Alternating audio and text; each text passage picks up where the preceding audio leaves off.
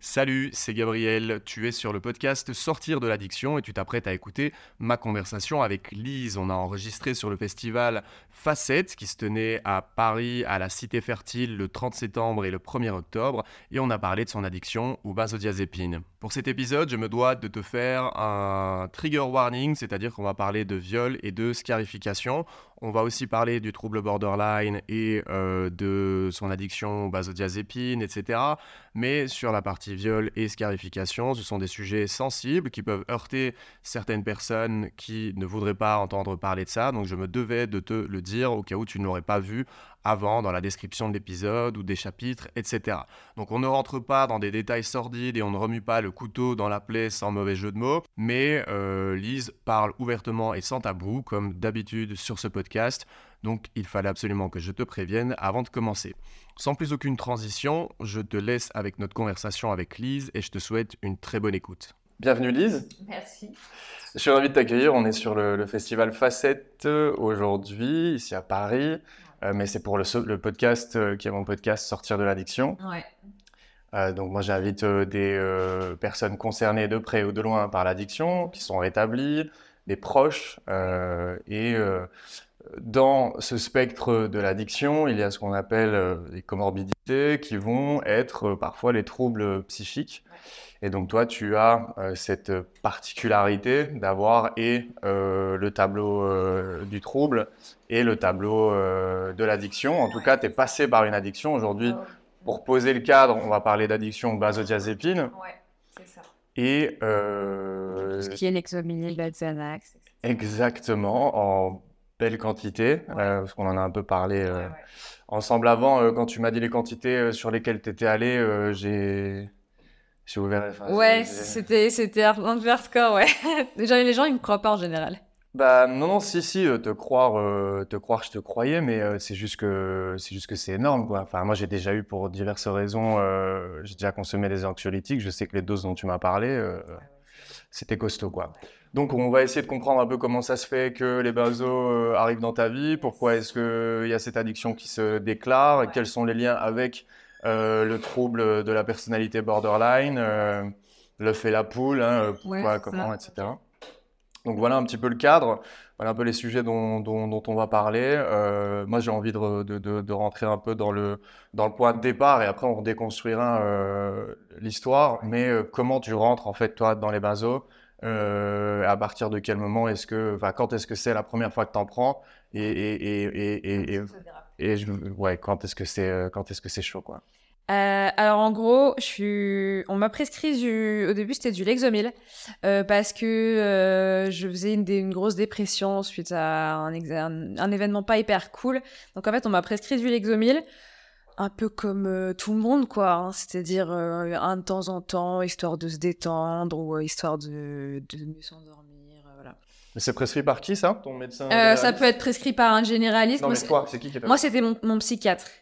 Mais c'est très facile. On peut, en fait, on peut le, le, faire prescrire très très facilement. Tout, tout, le monde peut en avoir.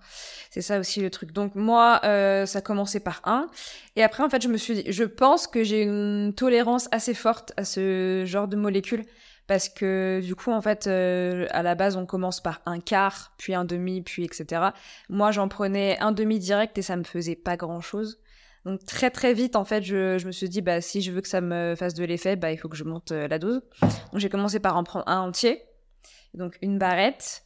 Euh, là, ça fonctionnait bien. Et en fait, il faut savoir que les benzos, c'est vraiment euh, plus t'en prends, plus ton corps s'habitue et plus tu dois en prendre. Voilà, l'accoutumance. Du coup, j'ai commencé à en prendre un peu. J'ai vu que l'effet était waouh, c'était cool, tu vois. Genre, euh, c'était. Je dirais pas que c'était récréatif, mais au moins ça, vraiment, ça m'a. J'étais dans ma petite bulle et ça m'apaisait vraiment. Et du coup, dès que l'effet se dissipait un peu, bah, je, je, voulais encore à nouveau cet effet. Et en fait, comme ça, petit à petit, j'en prenais un par jour, puis deux, puis trois, puis quatre, puis. Jusqu'à la tablette. Euh, Jusqu'à la tablette entière, ouais. Mmh, ouais. Ouais, ouais, tu dis, euh, pour ceux qui connaissent, parce qu'en France et en Belgique, moi je, je viens de Belgique et donc on n'a pas l'exomil, c'est pas un truc qu'on a chez nous, en tout cas j'en ai jamais entendu parler. Euh, mais euh, déjà, ah, l'exo ici chez vous, c'est déjà une bonne, c'est déjà une belle quantité quoi. Euh, donc quand tu dis à partir de là, ça commence à faire effet, je crois qu'il y a des gens qui sont déjà couchés avec. Parce qu'en fait, ouais, un Lexomil c'est sécable en 4 en fait. Et en général, du coup, les premières doses qu'on prescrit, c'est un quart. Un quart Un quart de Lexomil. Moi, très vite, je suis passée à une barrette, une barrette entière, puis bah voilà. T'as conscience que T'as conscience de, de l'escalade ou pas? Ou tu fais ça naturellement, euh, tu vois? Ou est-ce que tu es dans un espèce de... Dans l'addiction, tu as un peu ce déni, là, ce truc de tu continues à consommer et en fait, tu es, un peu... Euh, euh, ton cerveau n'était pas capable de conscientiser ce que tu Non, oh, franchement, je n'étais pas en train de me dire que que c'était une addiction sur le coup genre juste je me disais en fait j'étais tellement mal psychiquement que juste me disais bah ça ça me fait du bien donc bah vas-y je continue à en prendre quoi mais euh, dans ma tête, en fait, c'était un peu comme toutes les addictions. Je me disais, de toute façon, euh, le jour où j'en ai pas besoin, j'arrête quand je veux, quoi. Ouais, sauf que c'est pas comme ça que ça s'est passé. Et du coup, tu te rends compte à quel moment qu'il y a un problème et à quel moment est-ce que tu essayes de. Enfin, tu vois, c'est quoi le point de bascule après vers euh, le changement en fait? Alors, le point de bascule, c'est vraiment au moment où.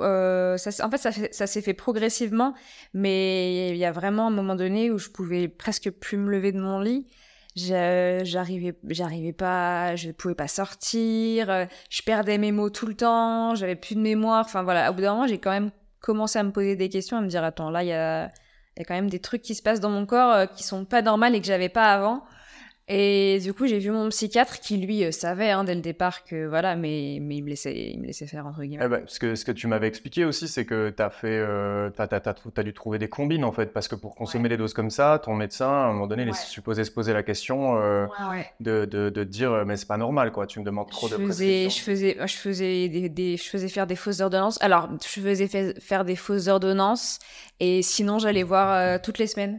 J'allais voir un médecin différent, un visio, même sur, euh, sur Paris. Et il n'y a pas, euh, j'ai l'impression que chez nous, en, Belgique, on met, euh, tu vois, les prescriptions sur la carte d'identité. Donc en fait, le médecin, il, est censé, censé voir ce qu'on t'a prescrit avant et un peu l'historique des prescriptions. Ouais, mais chez franchement, avec la carte vitale, ouais. Mais franchement, quand tu vois un médecin en visio, c'est très rare qu'il vérifie. Parce que je, enfin, je sais que moi, euh, les, les, médecins en visio, en général, ça dure 5 minutes. Tu lui dis juste, bah voilà, je suis un peu anxieuse en ce moment, on m'a prescrit ce Lexomil, mais j'en ai plus. Ok, bah je t'en remets une boîte. Bon, on va pas faire la liste des trucs et astuces pour euh, non, médicaments. Non, non, mais, mais, mais c'est ça, c'est pas, c'est pas un tabou en France. Hein. Tout le monde sait que c'est très facile. Bah oui, c'est ça. C'est comme, euh, comme trouver du cannabis. c'est un peu hypocrite de dire. Enfin, ouais, c'est. ouais. ouais. Je, vois ce que tu veux dire. Euh, comment ça se passe euh, tu, rentres dans un sevrage euh, tu, Comment ça s'amorce le... Parce qu'aujourd'hui, tu n'es plus concerné, tu n'en consommes plus. Ou Ok, d'accord. Mais en tout cas, tu as, eu une période, euh, as une ouais, j'ai eu une, une longue, période de sevrage. C'est intéressant qu'on décortique, qu'on décompose un peu cette période-là, parce que c'est en fait c'est important de parler du sevrage dans les benzos, parce que euh, souvent il y a des gens qui vont être concernés par la maladie euh, de l'alcoolodépendance et qui vont être en sevrage alcoolique avec des benzos et qui vont trébucher sur sur les benzos et du coup ça crée des, des problèmes. Et c'est surtout pour dire et montrer ton témoignage est important pour ça, pour dire que on fait pas n'importe quoi avec ces traitements-là. Comme normalement, c'est des traitements qui sont prévus pour des courtes durées. Des benzodiazépines euh, type anxiolytique, c'est 12 semaines maximum.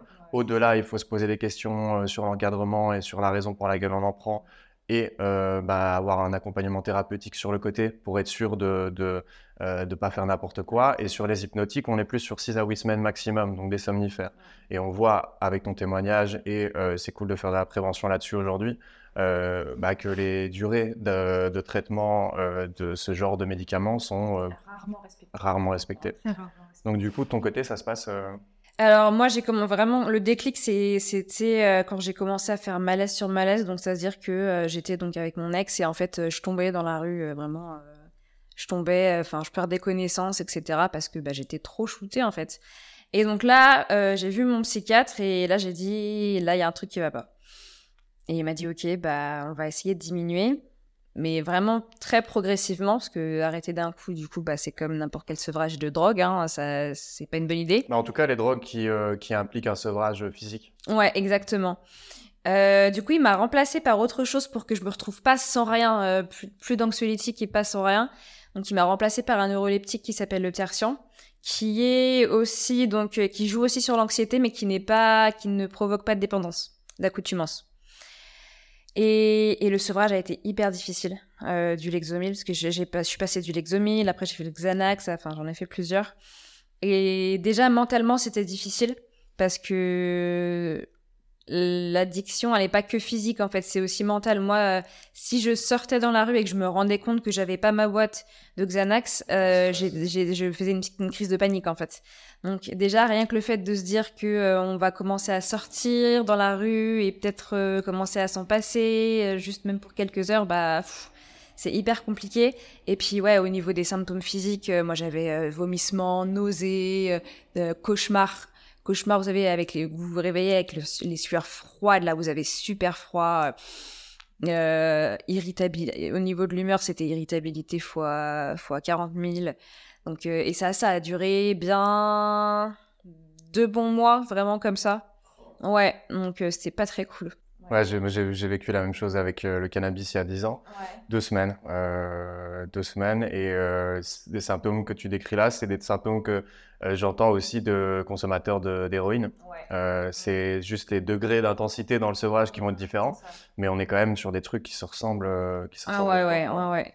Physiquement, c'est dur, ouais. Parce que ça, déjà que t'es fatigué mentalement parce que, bah voilà, t'essaies de faire un travail sur toi. Puis même, ça te vide ton énergie, ces médocs-là, sur le long terme, ça te, ça te vide, ça te vide, ouais. C'est l'application, enfin, on a parlé, enfin, j'expliquais au début que tu es concerné aussi par des troubles de la personnalité borderline. Euh, donc, du coup, toi, les médicaments, c'est un truc, euh, ça fait partie de ta vie. En tout cas, pour l'instant, euh, c'est quelque chose que as, dont tu as besoin pour bah, réguler les moments de, up and down, etc. tu m'avais parlé, donc, en, fait, il y a, y a, quand même quasiment parler d'arsenal en fait médicamenteux avec des anxiolytiques, neuroleptiques, antidépresseurs, thymorégulateurs. Euh, donc, euh, déjà, les personnes atteintes euh, concernées par le trouble de la personnalité borderline, je fais exprès de pas dire les personnes borderline parce que ouais, ouais. j'ai commencé à apprendre les. les, bah, c'est vrai que ouais, c'est un terme qui veut tout et rien dire maintenant. Et, et du coup, déjà, la personnalité borderline, comme bipolaire, comme schizophrénique, ce sont des troubles psychiques dont euh, le potentiel de tomber dans les addictions est plus élevé que, que la moyenne.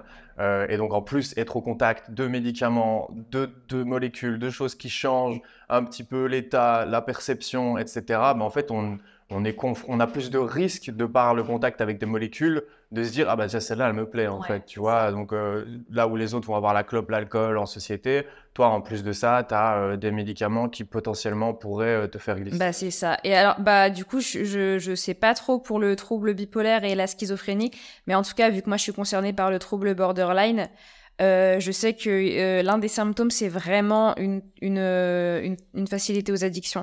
Donc ça peut être l'addiction au sexe, au jeu, à l'alcool, voilà, n'importe quoi. Donc effectivement, euh, comme il faut un traitement pour être stable euh, dans le trouble borderline, bah ouais, ça décuple, bah, comme tu as dit en fait, ça décuple les chances euh, de développer une addiction.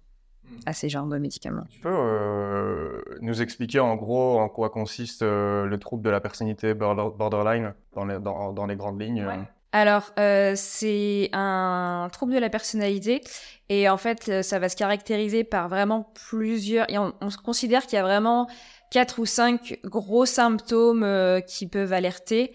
le premier symptôme, c'est le sentiment de vide. Donc ça, je sais pas trop comment l'expliquer, mais c'est comme si en fait vous vous sentiez ni heureux ni triste. voilà, vous avez envie de rien, mais vous avez ni envie de faire quelque chose, ni envie de mourir, juste envie de rien juste euh, un vide, un vide présent. Euh, il y a une grande impulsivité aussi chez les personnes borderline. Ça peut être, euh, ça peut être n'importe quoi. Hein. Ça peut être être au volant et, se mettre très très en danger, conduire à 200. Enfin voilà, ça peut être, ça peut être très dangereux. Bah, comme on le disait, du coup, une propension aux addictions hyper forte. Euh, beaucoup de scarification aussi, ça c'est une comorbidité qu'on retrouve beaucoup chez les personnes borderline. Euh, et j'en oublie sûrement. Mais du coup, euh, parlons de ça, la dernière fois on en a parlé ensemble. tu m'avais expliqué qu'il y avait eu une grosse phase et puis qu'il y avait eu un arrêt. Puis sur ton compte Instagram, tu en as parlé en disant que ça avait recommencé. Là aujourd'hui, tu es devant moi et du coup, c'est pas, tu, tu, tu, ne le caches pas et, et, je vois que tu as un de tes bras qui est, euh, qui, est, euh, qui, est, qui est blessé. Euh, ça, ça, ça m'intéresse qu'on en parle dans le sens où moi je l'ai vu quand j'étais gamin, j'ai vu des filles, euh, c'était souvent des filles, enfin j'ai pas en tête un exemple de garçon euh, qui utilisait ce, ce, moyen-là. On va expliquer, enfin tu vas nous expliquer pourquoi, à quelle utilité, ou si c'est le bon mot, mais en tout cas, qu'est-ce que, pourquoi est-ce que, est-ce que ça arrive euh, Du coup, ouais, je, je, perds, je, perds, je perds le film, mais la dernière fois on en avait parlé, et on, place ça en fait euh, quand même assez proche du système de l'addiction. Euh, dans en fait le système de, de, action, récompense, sensation. Mais c'est c'est clairement c'est une addiction. Toi tu le vis comme ça. Ouais, je le vis comme ça et c'est reconnu comme ça aussi. Ah, ouais, ouais, ouais. moi j'ai commencé donc vraiment bah, quand j'ai été diagnostiquée en 2020 sans je saurais même plus dire pourquoi, parce que j'étais tellement shootée que je saurais plus dire pourquoi. Mais euh, en fait, un jour, j'ai commencé avec une petite. Euh, comment ça s'appelle Les épingles de sûreté, là. Les petites épingles à nourrice.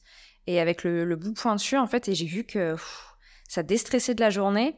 Et au bout d'un moment, j'ai découvert les lames. Alors là, c'était euh, c'était le, pompon. Et le truc avec les scarifications, c'est qu'en fait, quand il y a un stress vraiment hyper intense, bah alors je sais que voilà, moi je parle pour moi, mais je sais que le fait de non seulement couper, mais voir le sang couler, c'est comme si en fait euh, t'évacuais du coup euh, tout le stress que t'as eu euh, ou toutes les mauvaises choses qui te brouillent, qui te brouillent la tête. Et bah tu vois ton sang qui coule et il y a aussi un truc rituel de se dire moi bah voilà, je me, je me, je me coupe, je me coupe, donc je saigne. Et après, il y a tout ce truc de se dire, bah ok, je me fais un bandage et je prends. Et en fait, c'est un truc de prendre soin de soi aussi en quelque sorte. C'est hyper paradoxal, mais il y a ce truc de se dire, ok, bah je me fais du mal, mais après, je, je, peux aussi prendre soin de moi. Je prends ce temps de, de prendre soin de moi. Ouais, c'est presque te mettre dans une situation difficile et compliquée pour après prendre soin de toi, ce que tu fais peut-être pas si tu fais pas cet acte-là avant, quoi.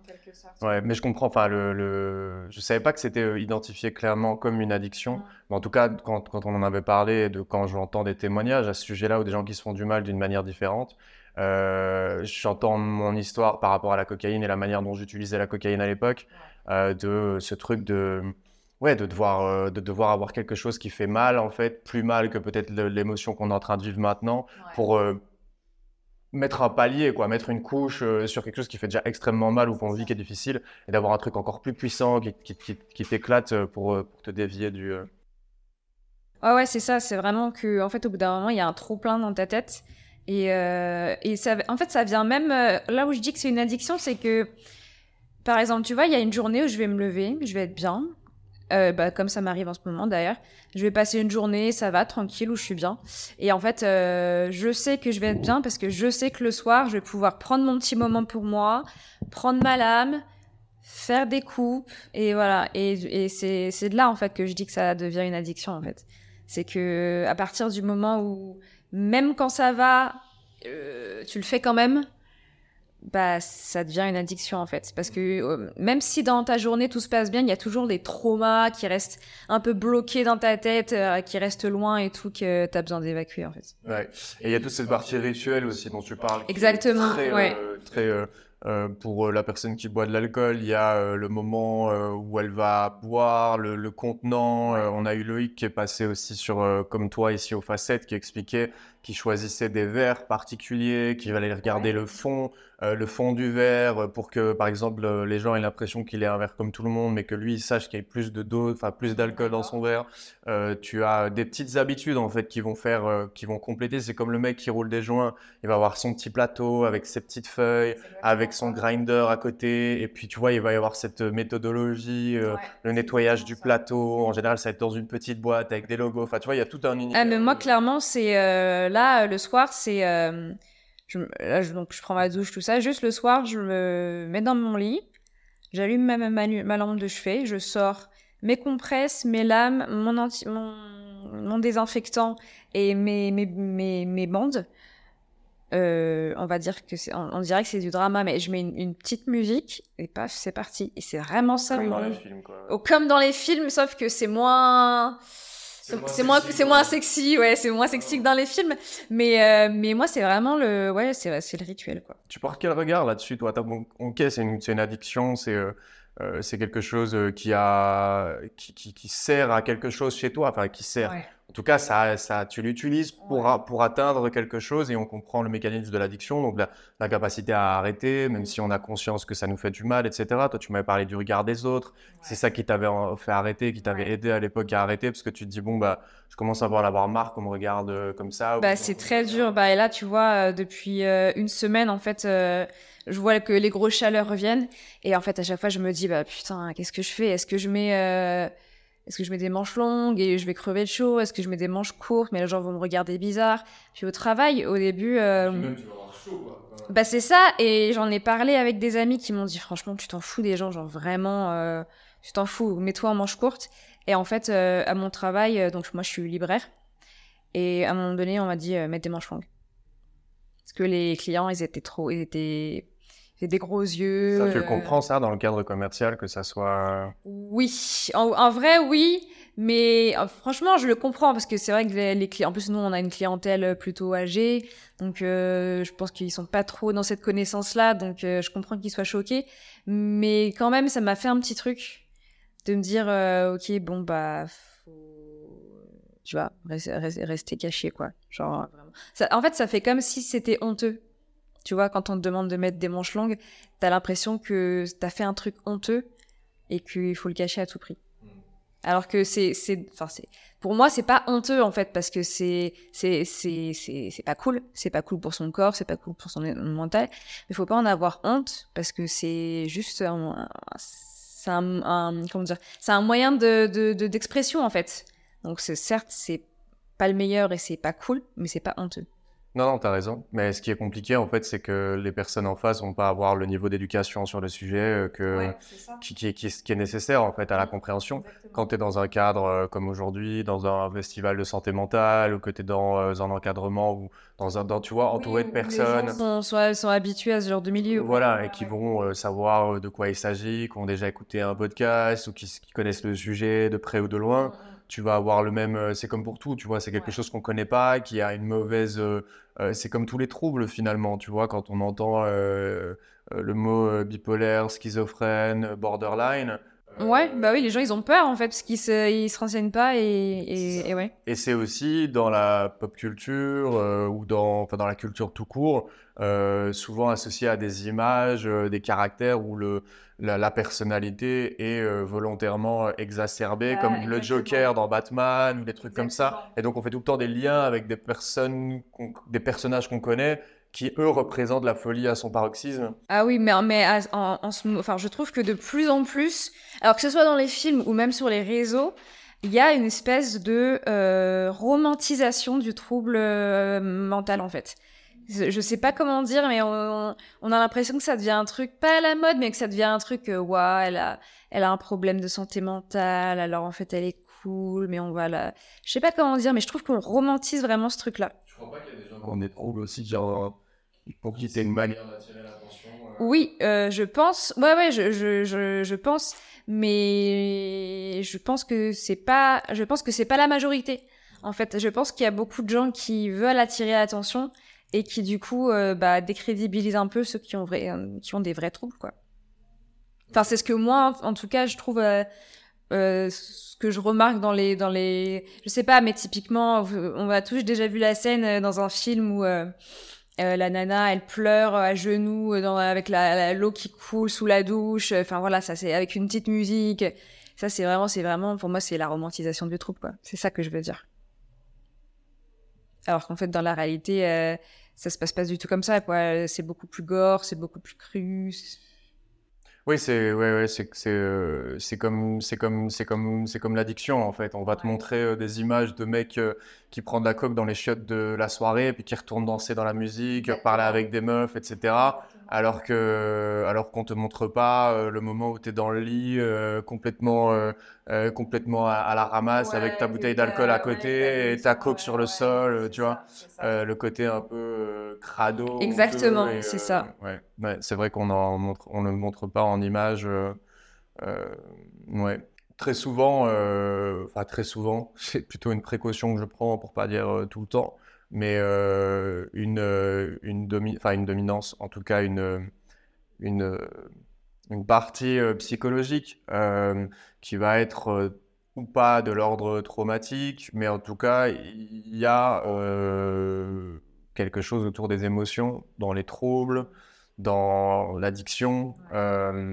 comment ça, est-ce que tu as identifié, toi, de ton côté, hormis ce qui est scientifique pur, c'est-à-dire la génétique, l'hérédité, etc., les choses qui vont influencer ou intervenir pour déclencher ou tu vois, développer, multiplier euh, le, le, terreau, peut-être euh, Alors ouais, moi je l'ai, je l'ai identifié, mais un peu, enfin un peu tard. En gros, euh, j'étais pas très bien depuis 2018.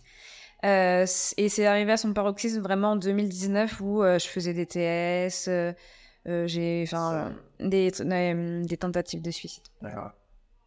Plusieurs. Et mes amis me disaient, mais vraiment, va voir un psychiatre en fait, parce que là, t'en as besoin.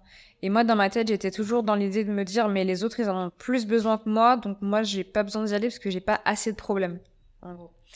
Et un jour, euh, un jour, j'en pouvais plus. Donc je me suis dit, ok, là, je vais y aller. Et en fait, en parlant avec ce psychiatre, mais vraiment pas longtemps, hein, au bout de deux, trois séances, en gros, euh, j'avais des souvenirs qui étaient bloqués et qui sont revenus, donc des, et des souvenirs d'un viol, du coup, d'un viol avec violence que j'ai subi quand j'avais 19 ans euh, par un professeur. Et, et, c'est à partir de là, en fait, que ça a tout déclenché. Et le trouble borderline a la particularité de pouvoir être déclenché. on ne naît pas, en fait, borderline. Ça peut se passer dans l'enfance ou un peu plus tard, mais euh, c'est un, événement traumatique, en fait, qui va vraiment venir forger euh, le trouble borderline. En fait. Sur une personne qui a une fragilité ou une prédisposition. Ouais, exactement. Exactement. Mm. Mais c'est pas comme la schizophrénie où, en fait, tu on est avec et puis, euh, et puis ça se développe plus tard. Mais euh, pas, hein, ça peut se déclencher. Hier, je parlais avec une personne euh, concernée qui a qui a fumé du, cannabis pendant, pendant très très longtemps et, et puis le, la, schizophrénie s'est déclarée de manière assez intense.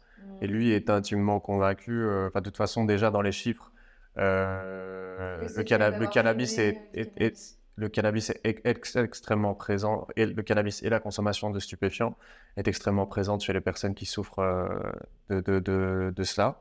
Euh, et hier, il m'expliquait euh, que, bah, que lui, dans sa chair, il en était profondément convaincu et qu'il sentait que, que ça avait été, que ça avait popé, on va dire, à cause de ça, mais en ayant déjà aussi une, tu vois, des prédispositions. Ouais, après, bon, je suis pas, je suis pas l'expert sur le sujet, mais tu vois de la manière. Après, oui, je pense qu'il y a des prédispositions. Euh, oui, en fait, oui, c'est ça. C'est que je pense que même le trouble borderline, en fait, euh, ça, ça, dépend de la sensibilité de chacun.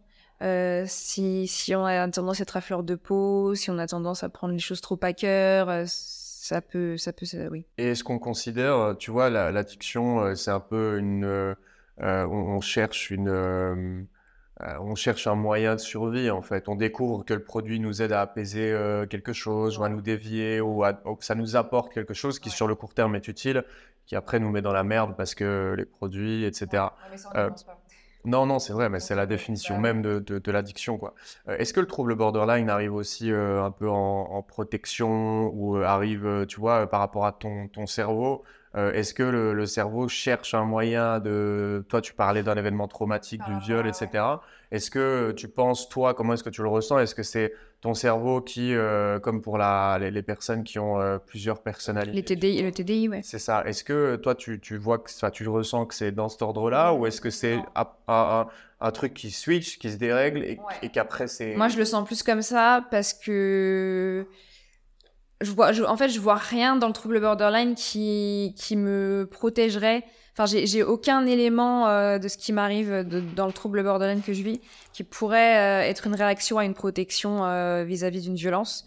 Donc moi, je pense que c'est vraiment plutôt ce fait-là qui a, bah, qui a détraqué en fait euh, ce qui se passait en moi et qui du coup a développé ce, ce trouble.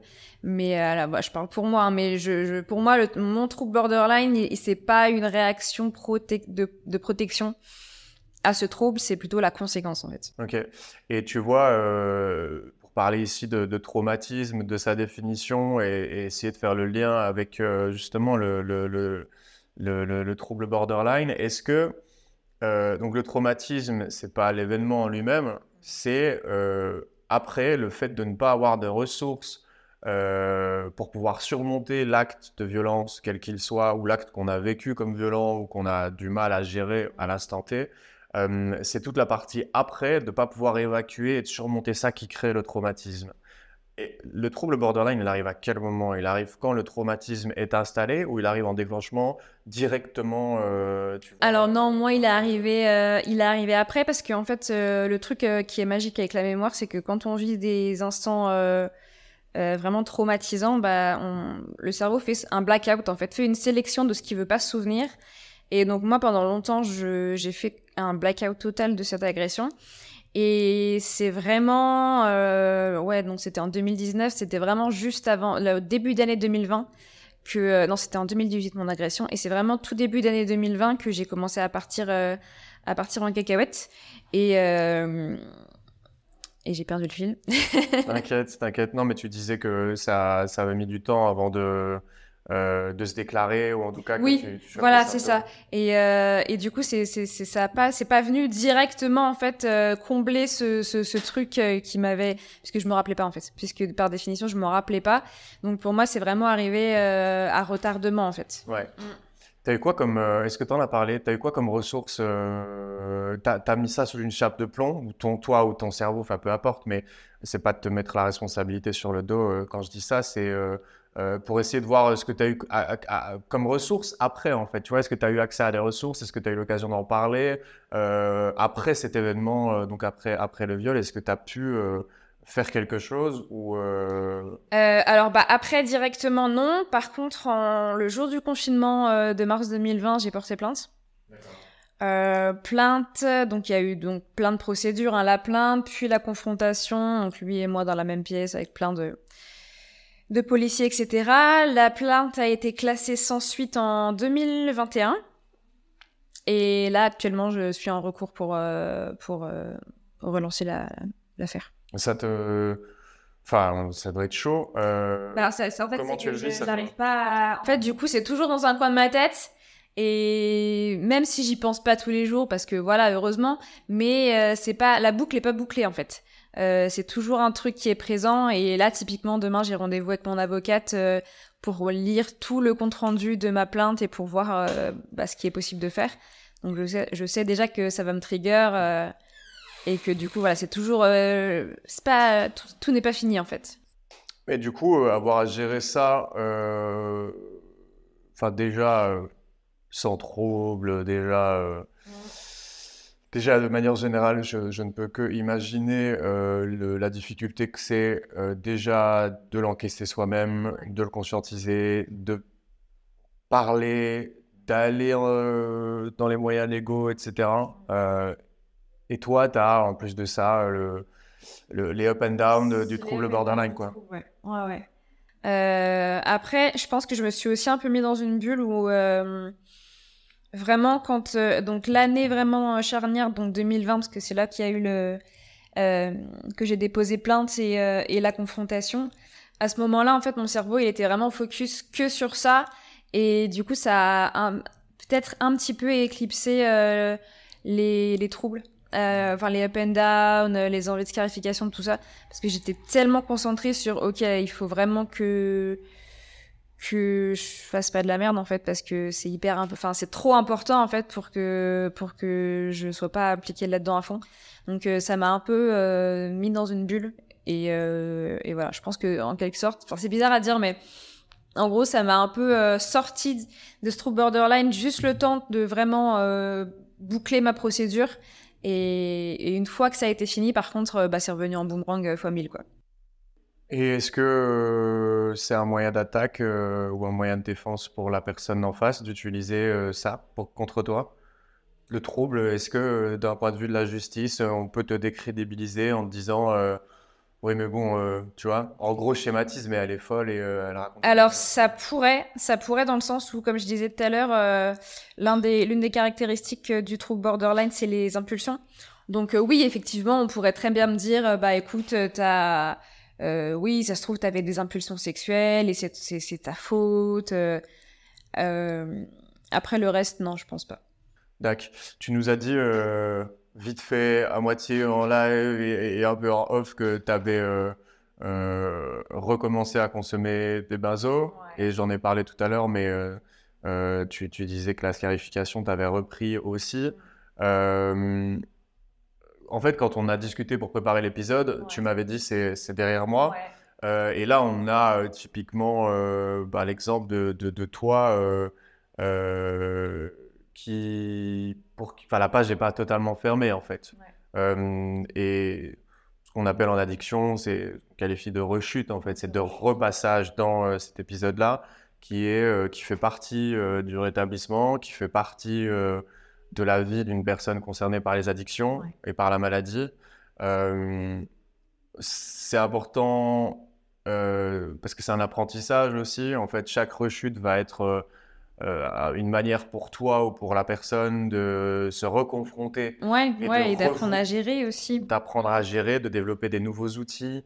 Euh, et donc, on a tendance, euh, des fois, même sur le podcast, moi j'invite des gens qui sont souvent dans le rétablissement depuis quelques années. Moi, je sais que la coque, je ne sais pas comment je peux l'expliquer. Probablement parce que moi, la partie traumatique, je veux dire, ça a été traité, bien traité, en long, en large, en travers.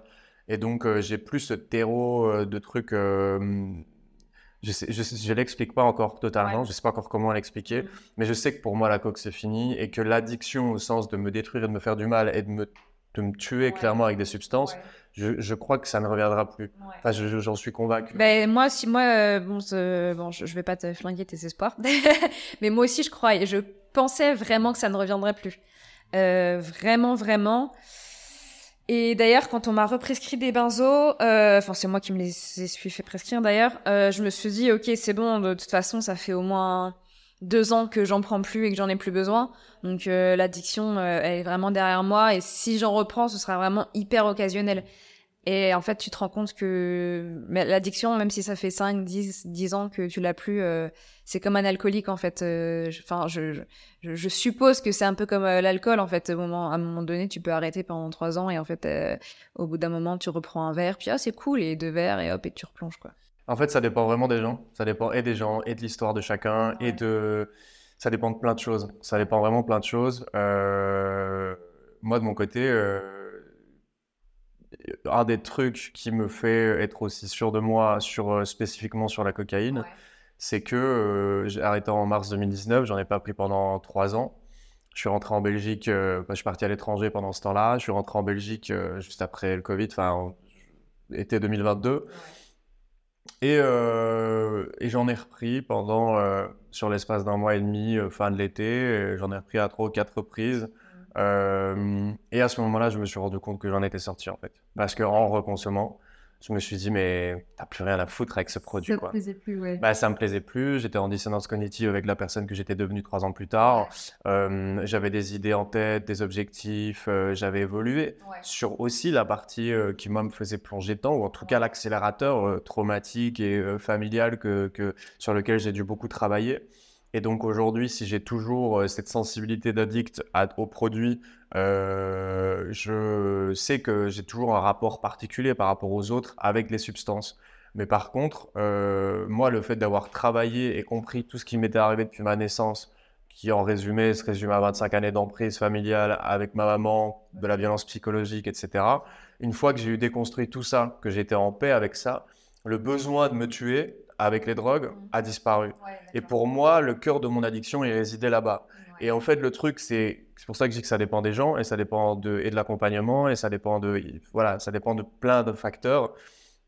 C'est ça qui moi m'amène à dire à avoir cette certitude là aujourd'hui parce que je sens euh, je sens que T'as réglé le fond en fait. Exactement. Ouais. Ça veut pas dire qu'il y a zéro risque parce qu'il y a jamais zéro risque, mais par contre, euh, euh, comme je te dis, l'année passée, je suis retourné sur la cocaïne bah, enfin, j'étais, euh, j'ai pas kiffé quoi. j'ai pas kiffé. Alors que 4 ans avant, euh, j'étais un aspirateur euh, Dyson, tu vois. Donc euh, c'est ça que je, c'est ça que je voulais dire par rapport. Après, je pense qu'il y a aussi une différence entre les drogues dures comme la cocaïne et les drogues douces. Je sais pas si on peut, si on peut. Toutes des drogues. Voilà, non mais les benzos, je sais pas si on peut les qualifier de drogue douce ou c'est pas, pas vraiment de la drogue techniquement. Euh, c'est une substance psychoactive. Ouais, c'est ça. C'est... ce sont des substances psychoactives. Mais voilà, qui modifient quand même euh, bah, ta, ta, façon. Mais c'est, en fait, c'est, tellement insidieux que ça, ça modifie pas vraiment la personne que tu es en, en soi. Enfin, ça modifie pas ton caractère, ça modifie pas, euh, comment dire. Les gens vont te reconnaître. En fait, tu deviens pas une autre personne totalement euh, en prenant des benzos. Et du coup, je pense que c'est ça aussi qui est plus insidieux que la coke. C'est que si jamais t'en reprends un, enfin si jamais tu te sors de, du benzo et que t'en reprends un, euh, ça va pas te dire oula ah ouais non ça je veux plus parce qu'en fait l'effet est tellement insidieux que juste euh, tu vas te sentir un peu plus détendu mais tu vas pas tu vois tu vas pas te dire ok non ça c'est bon c'est fini c'est pas pour moi je crois que là aussi ça dépend des gens parce que toi tu as l'air d'avoir une euh, une grosse tolérance au... Moi, j'ai une grosse tolérance. Une grosse tolérance au truc. Euh... Ouais. J'ai eu un épisode quand j'étais au Vietnam où J'étais à euh, je sais plus combien de dizaines de milliers, enfin 10 000 km, je crois, à l'autre côté de la Terre par rapport à ici, euh, pendant la période Covid. Et euh, je me suis retrouvé. J'ai eu beaucoup moins de confinements qu'ici, mais moi, les confinements que j'ai bouffés là-bas, c'était des, des, confinements communistes et militaires, donc avec des barrières devant la porte de mon immeuble, pas d'accès aux, centres commerciaux, à de la nourriture, etc. Donc, bref, je me suis retrouvé. Et, plus de visa, etc. Donc, je suis arrivé à un pic de stress de fou. Et là-bas, on sait avoir des Valium en marché noir, tu vois. Et donc, pour 2 euros, tu as une plaquette de 10 Valium euh, qui sont 4 fois plus dosées qu'ici parce que c'est pas, pas sur le même marché. Et euh, moi, en l'espace d'une semaine, je passais de un quart de médoc qui me couchait à devoir en prendre deux pour avoir le même effet qu'un quart. Et puis après, euh, bon, bah, quand j'ai vu que j'arrivais à 2-3 euh, avant d'aller dormir et que je me disais, oh bah tiens, je ferais bien la nuit à me bouffer des cachetons parce que j'aime bien l'effet, bah là, j'ai jeté la plaquette et je me, suis, je me suis barré, tu vois. Euh, c'est déjà bien d'avoir jeté la plaquette et c'est exactement ce que, tu vois, c'est exactement là que c'est un des éléments aussi qui me permet d'être aussi confiant par rapport à, à, mon rapport aux substances. Euh, le fait aussi d'être capable de reprendre des fois de la MDMA dans des festivals ou dans des soirées, en ayant, en me disant, ben voilà, je prends cette quantité-là, j'en prendrai pas plus, euh, mais j'en ai envie et je le décide. Et si j'en ai pas envie, bah je, je, n'en prends pas. Parce que, imagine, j'ai des trucs à faire le lundi, le mardi, ou bien je suis dans, dans, des semaines de travail. C'est la conscience, en fait, dans l'acte. Et donc, je, je, suis redevenu sur ces choses-là un consommateur euh, éclairé, occasionnel. Ouais. Après, je pense que la différence aussi entre euh, les drogues dont tu parles et les benzos, c'est que les benzos, c'est un médicament. C'est vraiment fait à la base pour, pour gérer. Il y a vraiment des gens, donc, dans, dont moi, il y a vraiment des gens qui souffrent de troubles anxieux euh, vraiment euh, hyper handicapants au quotidien et qui ont besoin pour le coup de ces médicaments-là, en fait, pour pouvoir vivre une vie normale. C'est pour ça aussi que je, je, je trouve que c'est un, un, peu différent de, tu vois, de la drogue. Ouais, on est d'accord. En fait, c'est pas, à la base, c'est pas du tout récréatif. Alors que la drogue, c'est quand même récréatif. Oui, c'est vrai que c'est dans l'imaginaire, c'est plus. Euh, mais euh, moi, c'est. Tu parlais de troubles anxieux. Euh, j'ai appris il y a pas longtemps. j'ai mis des mots sur un état que je vis depuis toujours, de, de, troubles anxieux généralisés. Donc mon psychiatre a eu la gentillesse de me de me mettre ce diagnostic-là sur un bilan récent, sans me donner de pistes de solutions, etc.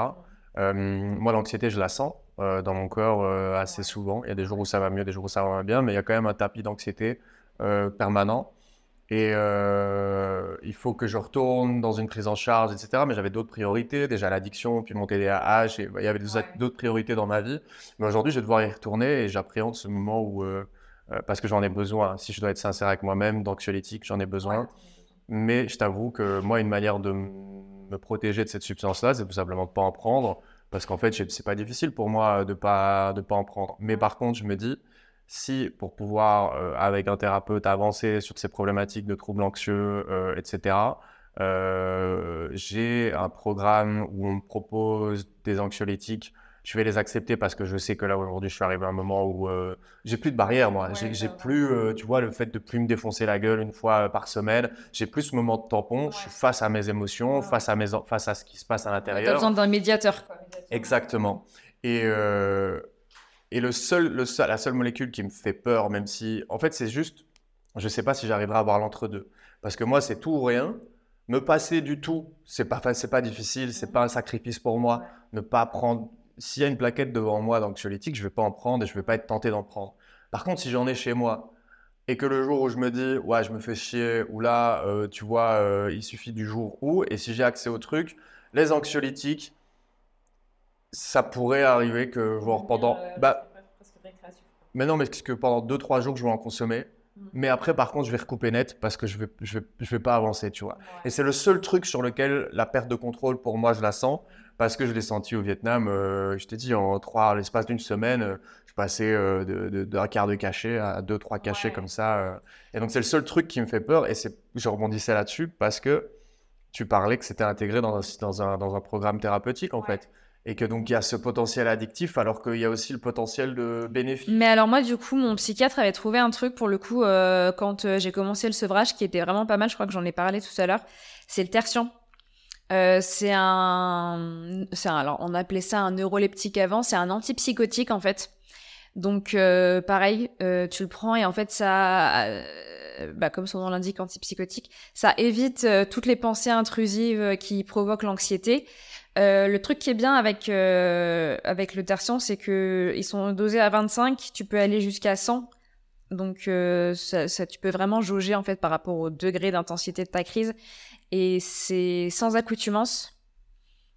Et, ça, et du coup, ça et ça provoque pas d'addiction. Donc euh, si, en prends, si tu décides d'en prendre 25, 25, ça te fera toujours effet, peu importe euh, combien de fois t'en prends. Et ça ne crée pas l'addiction, le besoin, le manque. Mmh.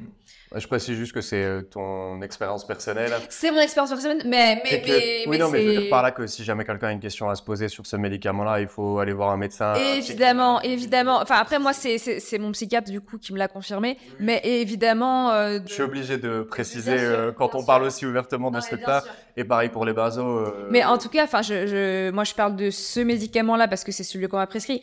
Mais je sais que, du coup, il y a des. Alors, je sais plus si on a le droit d'appeler ça des neuroleptiques, mais voilà, je sais que ouais, je sais qu'il y a des neuroleptiques euh, qui existent maintenant et qui du coup sont une bonne alternative euh, aux benzo parce qu'elles sont beaucoup moins addictives. On terminait par euh, aujourd'hui, par, par, par, le regard que toi tu portes sur ton trouble, parce que je te posais la question la dernière fois, pas trouble et addiction, etc. Je, me posais la question, j'essayais de me, je, me disais, mais comment est-ce qu'on vit avec la conscience de son trouble? Que quand on n'a pas conscience, tu es en galère, etc., ou l'addiction, tu vois, tu voilà, es dans le tourbillon et euh, tu vas mal, tu vas pas bien, mais bon, bref, tu tu tu t'y penses pas. Comment est-ce que dans la société dans laquelle on, vit aujourd'hui, toi, tu vis avec la conscience de ton trouble, c'est-à-dire voir arriver les moments de down, les moments de up et, le ressentir et te dire oh putain mais là j'arrive en décalage, là ça, tu vois comment est-ce que ça se bah, c'est vraiment ça en fait, c'est que maintenant je sais que parce que moi chez moi les, les up and down sont vraiment hyper présents. Donc, je sais, en fait, euh, ça peut avoir deux effets. Si je commence une journée avec un gros down, je me dis, ok, c'est pas grave parce que dans la journée, ça va peut-être remonter. Mais par contre, si je commence la journée avec un gros up, là, je me dis, ok, euh, profite pas trop, meuf, parce que ça va très vite, euh, ça va très vite se dégrader.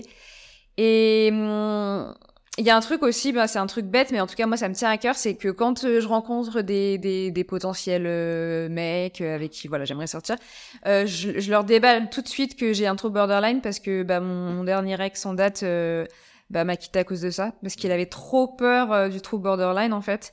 Donc, je préfère mettre ça sur le tapis direct parce qu'effectivement, les gens sont mal informés encore sur bipolaire, schizophrène, les gens ont des clichés, mais ils ont plus entendu parler. borderline, les gens, pour eux, c'est encore assez flou. Et donc voilà, donc moi je préfère... Euh, pour moi, il n'y a pas de tabou à ce sujet-là. Bon, je c'est pas un truc dont je suis fière, hein, évidemment, mais je veux dire, ça fait partie de moi. Et du coup, pour moi, je, je, préfère le dire cash. Ouais, je comprends tout à fait. J'ai remarqué un truc, moi, je, je, rebondis sur ce que tu dis. J'ai remarqué un truc dans la manière dont moi je racontais mon histoire qui a évolué avec le temps. Et j'ai remarqué la différence de, réception chez les autres et euh, je suis passé du rejet à la connexion.